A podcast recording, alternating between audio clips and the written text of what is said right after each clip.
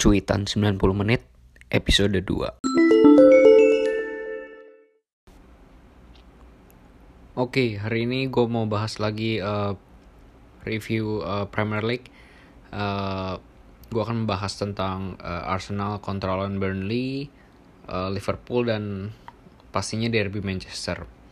Oke, kita mulai dulu dari uh, Burnley lawan Arsenal yang berakhir dengan skor 1-1 sebenarnya nggak terlalu banyak dibahas di pertandingan ini.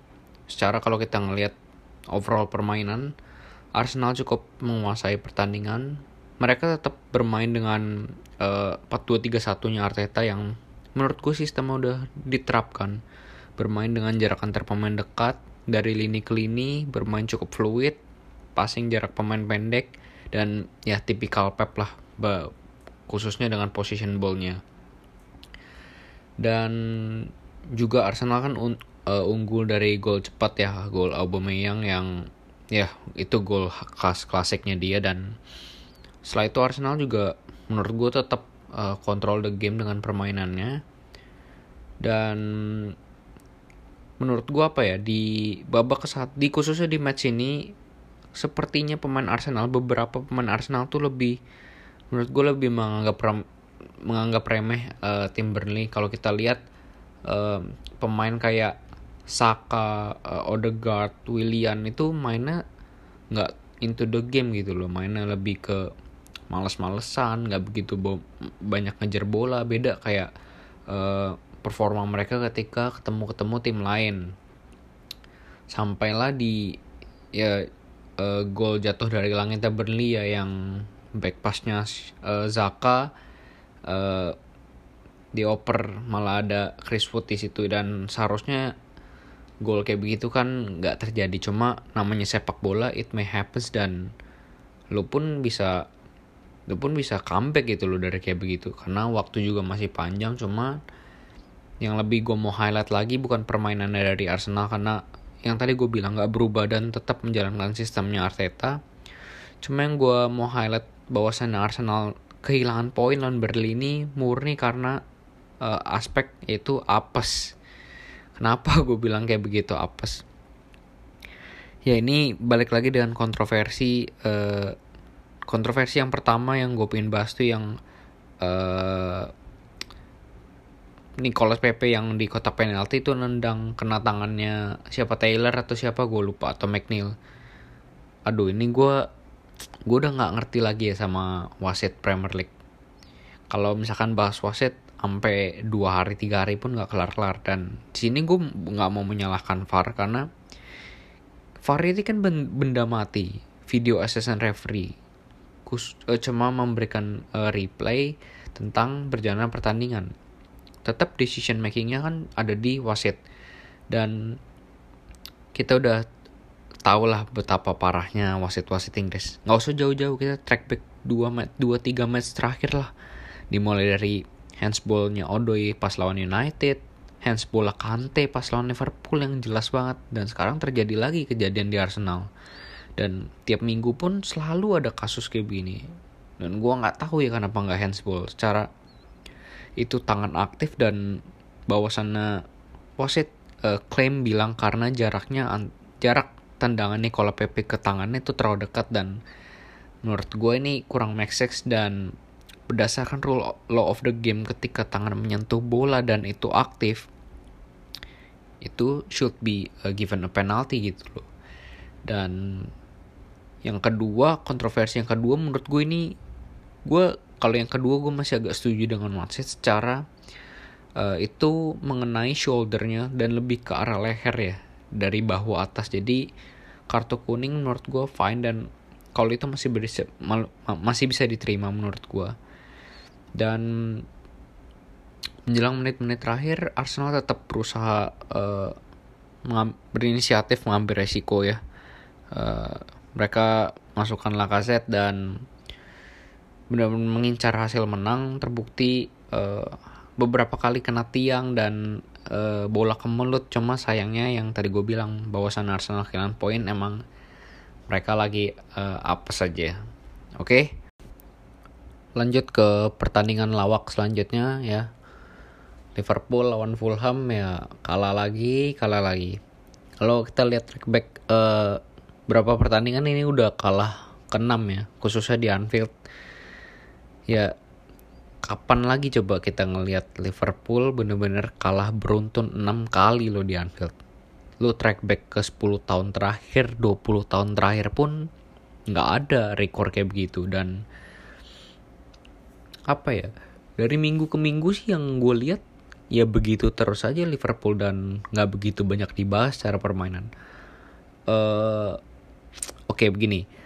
Kalau kita ngeliat permainan jujur ya walaupun gue bukan fans Liverpool tapi gue masih melihat permainan Liverpool tuh lebih masih atraktif menurut gue masih menarik dengan uh, long ball long ballnya ditambah skill individunya.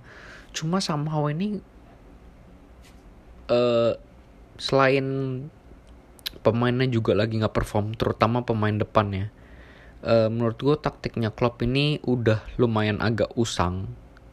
Tetap jatuhnya masih modern football cuma ya dia udah menerapkan permainan ini udah 3-4 musim terakhir dan udah gampang sangat gampang dibaca oleh tim-tim khususnya tim-tim Inggris yang bermain dengan fisikal banget yang long bola bola atasnya juga kuat. Jadi strategi Klopp ini dengan empat tiga tiganya dengan long ball diagonal vertikal horizontalnya itu semua sekarang udah bisa diantisipasi. Dan Klopp udah stuck di 4-3-3-nya beberapa match kehilangan poin, kalah, menang cuma sekali-sekali dan dia nggak merubah uh, strategi itu. Oke, okay, kalau kita ngelihat di uh, masuk ke pertandingan ya tetap aja Liverpool pasti kontrol the game, position ball. Cuma ya gitu balik lagi sampai ke sepertiga lapangan pemainnya nggak tahu mau ngapain, muter-muter, muter-muter. Dan menariknya gue lihat uh, line up gue pikir uh, Klopp bakal merubah permainan secara menarik dan menyeluruh. Ternyata cuma di atas kertas saja kalau kita lihat uh, Klopp uh, bermain dengan 4-4-2 diamond ya. Kalau kita lihat Shakiri ditaruh di kiri di tengahnya ada dibantuin Wijnaldum sama Keita sebagai box to boxnya dan di tengah dikomandoin sama Salah sama Jota.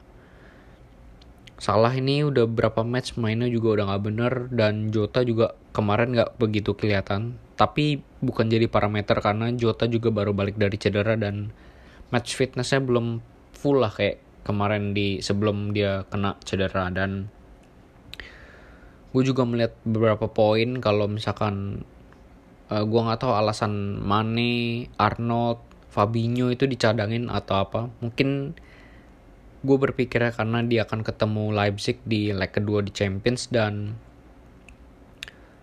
kita lihat uh, lawan Liverpool ini kan Fulham.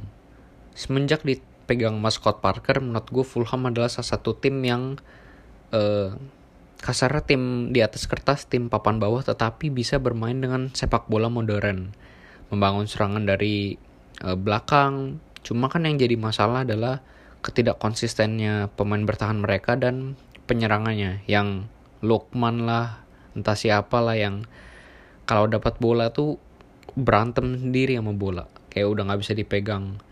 Dan kalau aja uh, pemain depan Fulham itu lebih calm kayak Maja lebih calm Cavaleiro Lukman itu babak satu mungkin Liverpool bisa kebobolan 2-3 gol.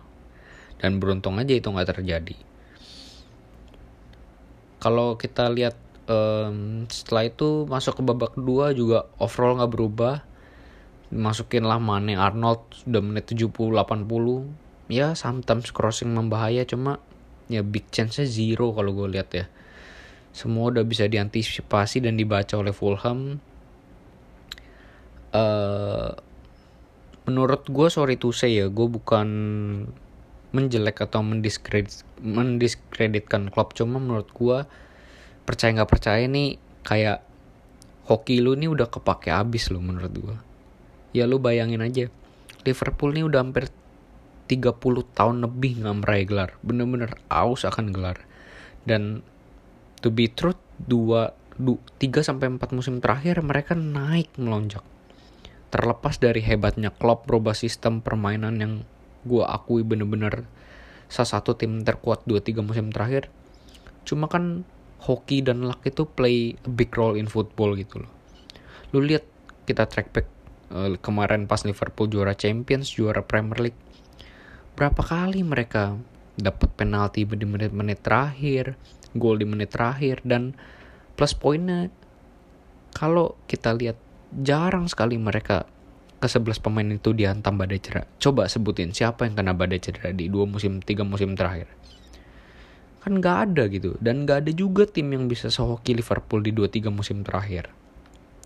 Jadi menurut gue ada faktor ya percaya nggak percaya uh, hokinya itu bener-bener dipakai dan udah habis gitu. Dan sistem ini pun dan pemainnya harus sudah dirubah lagi sama Klopp uh, untuk bisa ya bersaing lagi lah kalau kita lihat.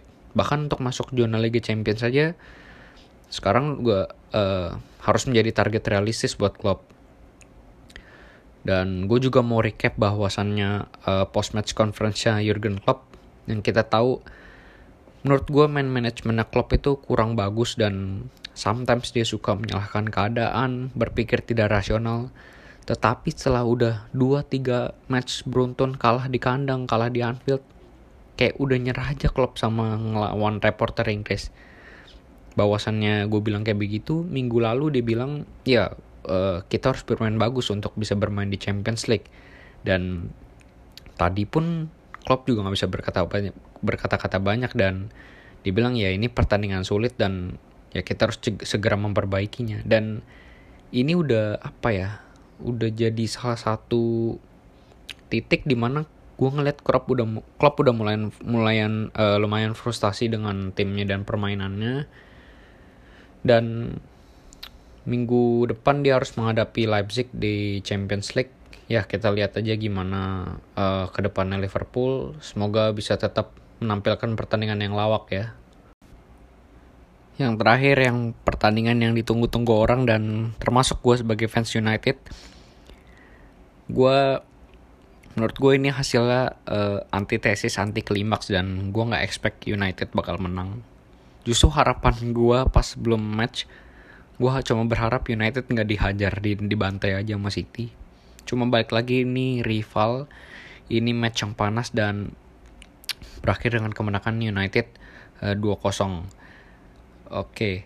uh, eh, sebelum gue masuknya ke match gue mau recap uh, post match conference Ole bahwasannya dia bilang setelah pertandingan apakah dengan gap 11 poin ini uh, lu masih bisa pede dan mengejar City uh, dia dengan uh, calmnya dengan santai dia dia bilang uh, jarak itu 11 poin tuh lumayan jauh dan dia pikir uh, timnya United akan sulit untuk mengejar.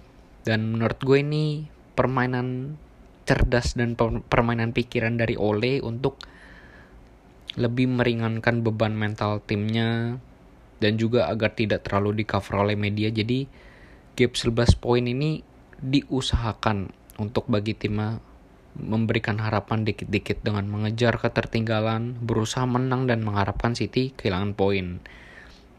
Just City kehilangan poin ya tahu sendiri jarang banget dan cuma United dong mereka rekor 21 match unbeatable pecah telur.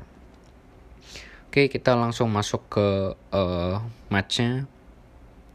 Baru 30-40 detik tinggal bentar penalti dan ini menurut gue salahnya Gapsus ya kenapa lu pemain depan lu harus bener-bener track back memberikan effort yang terlalu extraordinary gitu loh untuk menjaga seorang Martial di mana posisi Martial itu kan hampir di luar kotak penalti dan tidak terlalu membahayakan mereka. Sedangkan di dalam kotak penalti pun ada Johnson, ada Ruben Dias, dan bahkan ada Rodrigo yang bisa cover Martial seorang. Kenapa lo harus turun dengan recklessnya lo tackle dia dan ya itu nggak perlu di lagi dan penonton layar kaca pun udah bisa lihat kalau itu emang uh, 100, 100% penalti. Oke, okay, fine, 1-0. Gue pun sebagai fans MU nonton, ah ini juga kekejar karena masih terlalu dini, masih terlalu early. Dan benar gue bilang, sehabis itu uh, United digempur digempur habis-habisan oleh City. Walaupun di babak satu menurut gue sampai di babak dua pertengahan United itu tetap bermain high press loh. Jadi nggak bener-bener parkir bus atau menjaga cover areanya, tapi sometimes tiga pemain depan Rashford, Martial dan Daniel James itu melakukan high press. Padahal cuma tiga orang loh yang dapat menyulitkan City. Secara kita tahu kalau untuk ngepres City lu butuh at least 5, 6, 7 pemain. Karena kalau lu ngepres pakai 3 pemain, mereka sangat gampang keluar dengan, dengan sistemnya Pep. Dan bahkan Fred Tomini pun cukup tinggi semalam mainnya buat uh, nge-track back kalau misalkan ada hilang bola dari counter attack-nya MU. Dan gue ngeliat di uh, di babak satu ya terutama permainan City itu nggak begitu berkembang secara emang yang tadi gue bilang United benar-benar berani bermain high press untuk uh, ya untuk mengacak koordinasi pemain City. Kalau kita lihat uh, De Bruyne juga frustasi di tackle dan dipukulin terus sama Fred Tomini Gundongan juga kelihatan. Sterling gak usah dibahas Sterling itu udah 20 match kalau ketemu United udah nggak pernah cetak gol. Kenapa? Selalu dikantongin sama Ronon Wisaka. Dan melihat kejadian gini, gua rasa Pep agak pala batu ya memaksakan Sterling main di kiri sedangkan lu tahu Wan Bisaka itu salah satu back yang paling susah dilewati di Inggris. Bahkan Neymar pun susah melewati dia. Kenapa lu nggak pasang Phil Foden dari awal di kiri dengan dia bisa penetrasi dan dia menurut gue lebih apa ya lebih efektif lah pasang Phil Foden dibandingkan Raheem Sterling. Kesalahan kedua menurut gue yang fatal dari Pep adalah bermain dia memainkan uh, Gabriel Jesus sebagai ujung tombak. Kalau lu dengar podcast gue yang minggu kemarin, gue udah bilang City nggak begitu fluid bermain tan bermain dengan striker. Dan terbukti kata-kata gue minggu lalu di sini terbukti lagi City main pakai Gabriel Jesus kurang fluid. Kenapa? Ka karena sering kali operan atau end product passing dari De Bruyne, dari Gundongan itu terlalu terfokuskan sama uh, Gabriel Jesus. Sedangkan kalau mereka main tanpa striker seperti Phil Foden di kiri, ada Sterling, ada Mahrez di kanan.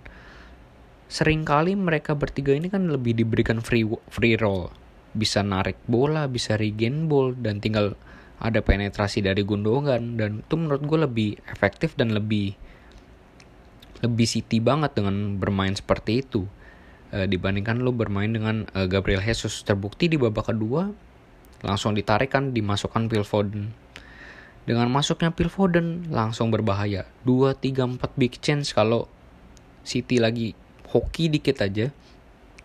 Dan itu bisa dikonvert jadi gol overall babak satu babak kedua tetap gitu aja. MU akan tetap bertahan dan mengincar counter attack. Dan banyak ya yang gue lumayan risih. Banyak yang bilang oh iya tim lu MU cuma bisa counter attack cuma bisa bertahan. Ya emang kekuatan MU dan kemampuan MU ya cuma di counter attack. Secara pemain yang dia punya nggak terlalu banyak. Kalau lihat di benchnya ya 10 level lah di bawah City bench ya. Ya lu nggak bisa bermain terlalu naif ball possession lawan City. Kita lihat lah berapa tim sih yang bisa uh, eh, PD ngepres banget bermain ball possession lawan City. Praktis kan nggak ada gitu. Jadi yang dilakukan oleh Ole menurut gue bukan classy bukan bener-bener uh, indah buat ditonton tetapi lebih efektif dan reaction football. Bermain dengan low block bermain dengan jarak antar pemain di dekat di belakang dan lebih mengandalkan tiga pemain depan Marcus Rashford, uh, Daniel James dan sometimes Martial yang menjadi decoy. Dan menurut gue tuh lumayan efektif untuk lu bermain counter attack dan fast break. Dan uh, hasil kemenangan United ini uh, menurut gue bukan sekedar 3 poin untuk bisa mengejar City karena menurut gue gap 11 poin yang kelihatan deket tetapi menurut gue dengan permainan City sekarang udah sangat susah dikejar. Tetapi lebih uh, lebih ke gengsi antara derby bawah ya Manchester itu masih merah. Walaupun at the end of the day lu bisa lu bakal menjadi juara menurut gue dan ini juga menjadi tamparan buat Pep ya bahwa dia harus sadar dengan bermainnya tanpa bermainnya dengan striker akan membuat permainannya kurang fluid dan dia harus juga tetap down to earth. Kalau sebagus-bagusnya tim lu 21 rekor unbeatable lu tetap bisa kalah dan bahkan lu tersandung sama rival lu sendiri yang banyak orang bilang taktiknya old school lah cuma bisa mengandalkan counter mengandalkan Bruno Fernandes dan lain-lain ya sorry itu say dan ini emang benar-benar terjadi gitu loh dan uh, mungkin segitu aja buat uh, review gue di Premier League musim minggu ini dan mungkin nanti ada Champions gue bisa bahas dan gue bikin podcastnya oke okay? uh, thank you semuanya yang buat dengerin Uh, see you on the next episode.